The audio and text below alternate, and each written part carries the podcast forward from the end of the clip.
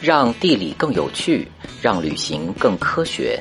想要了解大千世界的更多精彩，就要关注地理狗看世界。黄河的水不停的流，流过了家，流过了兰州。黄河是一条中国北方大河，干流全长五千四百六十四千米，自西向东流经中国九个省区。仅次于长江，是中国第二长河，在世界都能排行老五。就河流年龄来看，黄河还算风韵犹存。距今一百五十万年前，今天黄河流域只有一些不连通的内陆水系寂寞的流淌。随着青藏高原抬升，曾经独立的湖泊水系互相串联贯通。直到距今十万年前后，黄河逐步演变成从河源到入海口贯通的大河。一般认为，黄河从源头到内蒙古河口镇为上游段，从河口镇到河南郑州桃花峪为中游段，从桃花峪到山东东营利津县注入渤海为下游段。在公元前三千至两千年间。黄河流域平均温度比今天高三到五度，温暖湿润，湖泽遍地，竹林茂盛，还生活着大象、犀牛和鳄鱼这些热带姐妹淘。这里水源充足，土壤肥沃，史前文明星罗棋布。早在六千年前就有了规律的农业活动，四千多年前。部族首领黄帝统领黄河流域，成为我们整个华夏民族的创业祖先。女娲在这里补天，大禹在这里治水。黄河流域在很长一段时间内一直是中国文明的 CBD。黄河也让中国成功跻身世界古文明四大天王。黄河以及支流两岸的黄土台原上。出现了最早的国家组织，先后兴起了夏商周三朝，一直到汉唐时代，这里一直是中国政治中心。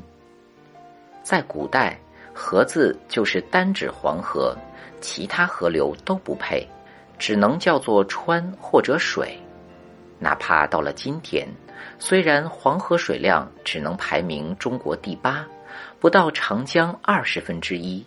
但却以占中国百分之二的净流量，承载百分之十五的耕地和百分之十二人口，所以从古至今，不管黄河干了什么，我们中国人都无限包容，把它当亲妈。黄河源头让中国人着迷，考察从未停止过，至今还有争议。目前普遍认为，黄河发源于青海省南部高原巴颜喀拉山北麓的约古宗列盆地。巴颜喀拉山的雪水密密而下，汇成约古宗列盆地众多河流。这里沼泽湖泊遍地，其中扎陵湖和鄂陵湖是中国海拔最高的淡水湖泊。这两个湖泊位于青海省玛多县境内。就像蓝宝石一样，镶嵌在海拔四千米以上的高原之上。马都的藏语意思就是黄河源头。今天两湖作为景点向游客开放，附近山上还有个牛头碑，写着“黄河源头”。黄河流经巴颜喀拉山与阿尼玛青山之间的平坦草原，大部分河段河谷宽阔，出现大量曲折的河曲。这里自古以来是高原游牧民族骑马闯荡的家园，藏族居民把这一段黄河称作马曲，意思是孔雀河。弯弯曲曲的黄河流经青海、甘肃、四川三省交界的若尔盖大草原，在断裂带的指引下向西而去，这个掉头被叫做黄河第一湾。虽然甘肃马曲。四川唐克都有关于黄河第一湾的景点，但大多都在山坡上看看河，意思一下。因为这个湾真的太大了，只能从飞机上看到。内蒙古托克托县河口村以上的黄河河段是黄河上游，有洮河、黄水等重要支流汇入，黄河水量大增，已经有了世界级大河的样子。至兰州站时，净流量已经占到全河的百分之七十，但来沙量只占百分之八，水多沙少，黄河上游河水清澈。人们常说“天下黄河贵得清”。在青海贵德县的湿地公园，可以看到清澈的黄河，感觉都不认识了。黄河以上河段正好位于中国第一和第二阶梯过渡的地方，海拔从四千多米的青南高原到一千五百米的兰州城区，会经过龙阳峡、积石峡、刘家峡等二十多个峡谷，峡谷两岸悬崖峭壁，河床狭窄，河道比较大。水流湍急，是黄河水能资源最丰富的河段。龙阳峡在一九七六年就修建了黄河第一个水电站，估计黄河自己也没想到，今天龙阳峡水库成为三文鱼的养殖基地，出产中国市场上一半淡水三文鱼。甘肃兰州市是黄河流经的第一个大城市。跨越百年的中山桥也是黄河第一座桥梁。今天，中山桥已经成为一个观光桥，游客还能在兰州黄河上坐羊皮筏子浪起来。黄河流经宁夏青铜峡后，沿鄂尔多斯高原向东北方向流动，然后向东到达内蒙古河口村。奔腾的黄河正是与无边的荒漠相遇。这段黄河基本无支流注入，河床平缓，水流缓慢，两岸有大片冲积平原，这就是著名的河套平原。地跨宁夏和内蒙两个省区，宁夏部分叫西套，内蒙古部分叫东套。河套平原像一个几字形，宁夏沙坡头就是河套平原的起点。有了黄河水的慷慨灌溉，早在秦汉时代。人们就开凿了大型水利工程，沟渠纵横，孕育了富庶的农业。迄今，宁夏青铜峡还在利用汉唐时的水渠灌溉。黄河从宁夏银川城边流过，历史上河道不断摆动，给银川带来七十二连湖的湿地景观。因为黄河这个年降水量只有二百五十毫米的干旱地带，种植水稻一千多年。到处都是水波荡漾的江南水景。内蒙古河口村到河南郑州桃花峪间的黄河河段为黄河中游，经过了黄河干流上最长的一段七百公里长的晋陕峡谷，划分了陕西和山西两省。峡谷下段有著名的壶口瀑布，是黄河干流上唯一的瀑布。陕西和山西都可以看到瀑布，还都有倔强的花毛驴提供陪伴照相的服务。中游河段内的渭河、汾河等支流，绝大部分流经黄土高原。由于黄土高原土质疏松、植被裸露，水土流失严重，大量泥沙被带进黄河，增加沙量占全黄河沙量的百分之九十二，黄河开始变浑。上游青海段一立方米的黄河水含沙量只有不到一公斤，但到了中游段，最高可以到一千七百多公斤，一度成为世界上含沙量最高的河流，黄河也由此得名。河南郑州桃花峪以下的黄河河段为黄河下游，几千年以来，黄河在下游冲击出肥沃的华北平原，带来了万顷良田。直到今天，山东、河南这些黄河下游地区都是中国主要的商品粮产地。山东寿光是中国最大的蔬菜集散中心，只要山东的蝴蝶扇动一下翅膀，帝都魔都菜市场就能掀起血雨腥风。但同时，黄河也给下游生活的人们带来深重灾难。由于黄河泥沙量大，下游河段河流流速放缓。泥沙长期淤积，河床被不断抬高，形成地上河。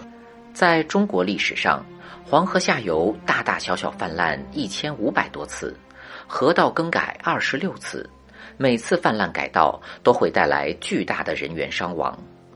古城开封被黄河改道的泥沙埋了六次。中国历朝历代皇帝只要一想到黄河大解就脑壳疼。今天黄河下游河段除南岸东平湖至济南间为低山丘陵外，其余全靠堤防挡水。堤防总长一千四百多公里，在小浪底等水利工程措施修建、中上游植树造林等措施下，黄河来沙量减小，灾情才得以缓解。从山东东营市利津县开始，黄河进入河口段。黄河入海口因为泥沙淤积，不断延伸摆动。目前的入海口位于渤海湾与莱州湾交汇处，是一八五五年改道形成的。黄河入海口有个湿地公园，游客可以看到黄河入海、青黄不接的盛大景象。还有白天鹅、丹顶鹤等两百多种鸟类作为河口分围组出现。黄河河口沉淀了含有有机质的淤泥，经过长期的地质作用，能形成石油。今天是中国第二大油田胜利油田所在地。一九七零年代开始，由于经济发展，工业及农业的耗水量大增，大量河水被抽走，黄河居然断流了。一九七二年。哺育中华民族几千年的黄河第一次出现断流，到九十年代几乎年年断流，黄河水域三分之一的生物濒临绝迹。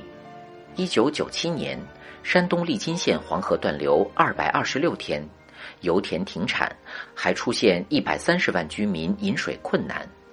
在这么严峻的情况下，中国黄河水利委员会开始统一管理调度黄河水。如今，黄河已经二十多年没有再断流过了。九曲黄河万里沙，浪淘风簸自天涯。黄河不仅是一条波澜壮阔的自然之河，更是源远流长的文明之河。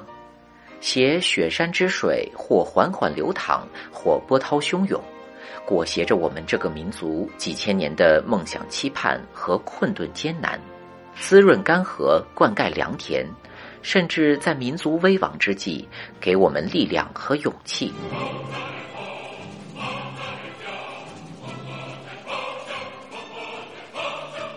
黄河是通往中国的九又四分之三站台，也是打开中华文化的钥匙。奔涌着雪域高原的清风朗月，黄土高坡上的锣鼓喧天。坦荡平原上的麦田香气，孕育过华美大气的文明之巅，也遭遇困顿艰难的水患纷扰。黄河早已成为我们古老国家的壮美华章。愿今天的黄河永远成为造福人民的幸福之河。最近。狗想给低年龄段的小朋友推荐一套由北京师范大学出版集团推出的地理科学绘本《可爱的中国》。第一集五册分别是黄河、长城、山脉、海岸线、丝绸之路；第二集五册分别是长江、海上丝绸之路、大运河、徐霞客、坐火车去拉萨。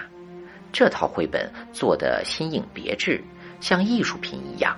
打开就是三到八米的长卷，可以帮助小朋友系统了解祖国的山川河流。这本书的文字作者牙牙爸爸是中国科学院的专业研究人员，内容有保证，还配有小朋友视角的文字，可以和爸爸妈妈们一起阅读。我想，这中国大地上每一座高山、每一条河流，都会在孩子小小的心田种下美好的印记。当他们长大，奔赴远方，无论在世界任何角落，这些山川湖海都会像来自遥远故乡的爱的护身符一样，永远伴随着他们。在狗看来，这是一份高级又有涵养的礼物，适合幼儿园、小学和初中这个年龄段的小朋友阅读。以上就是今天的全部内容，让地理更有趣，让旅行更科学。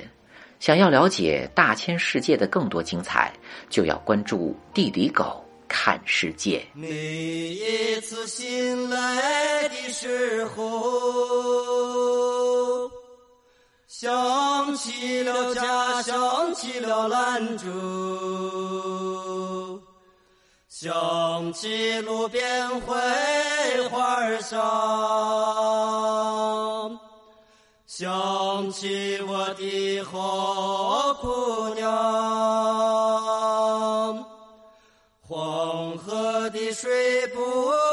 停的流，流过了家，流过了兰州。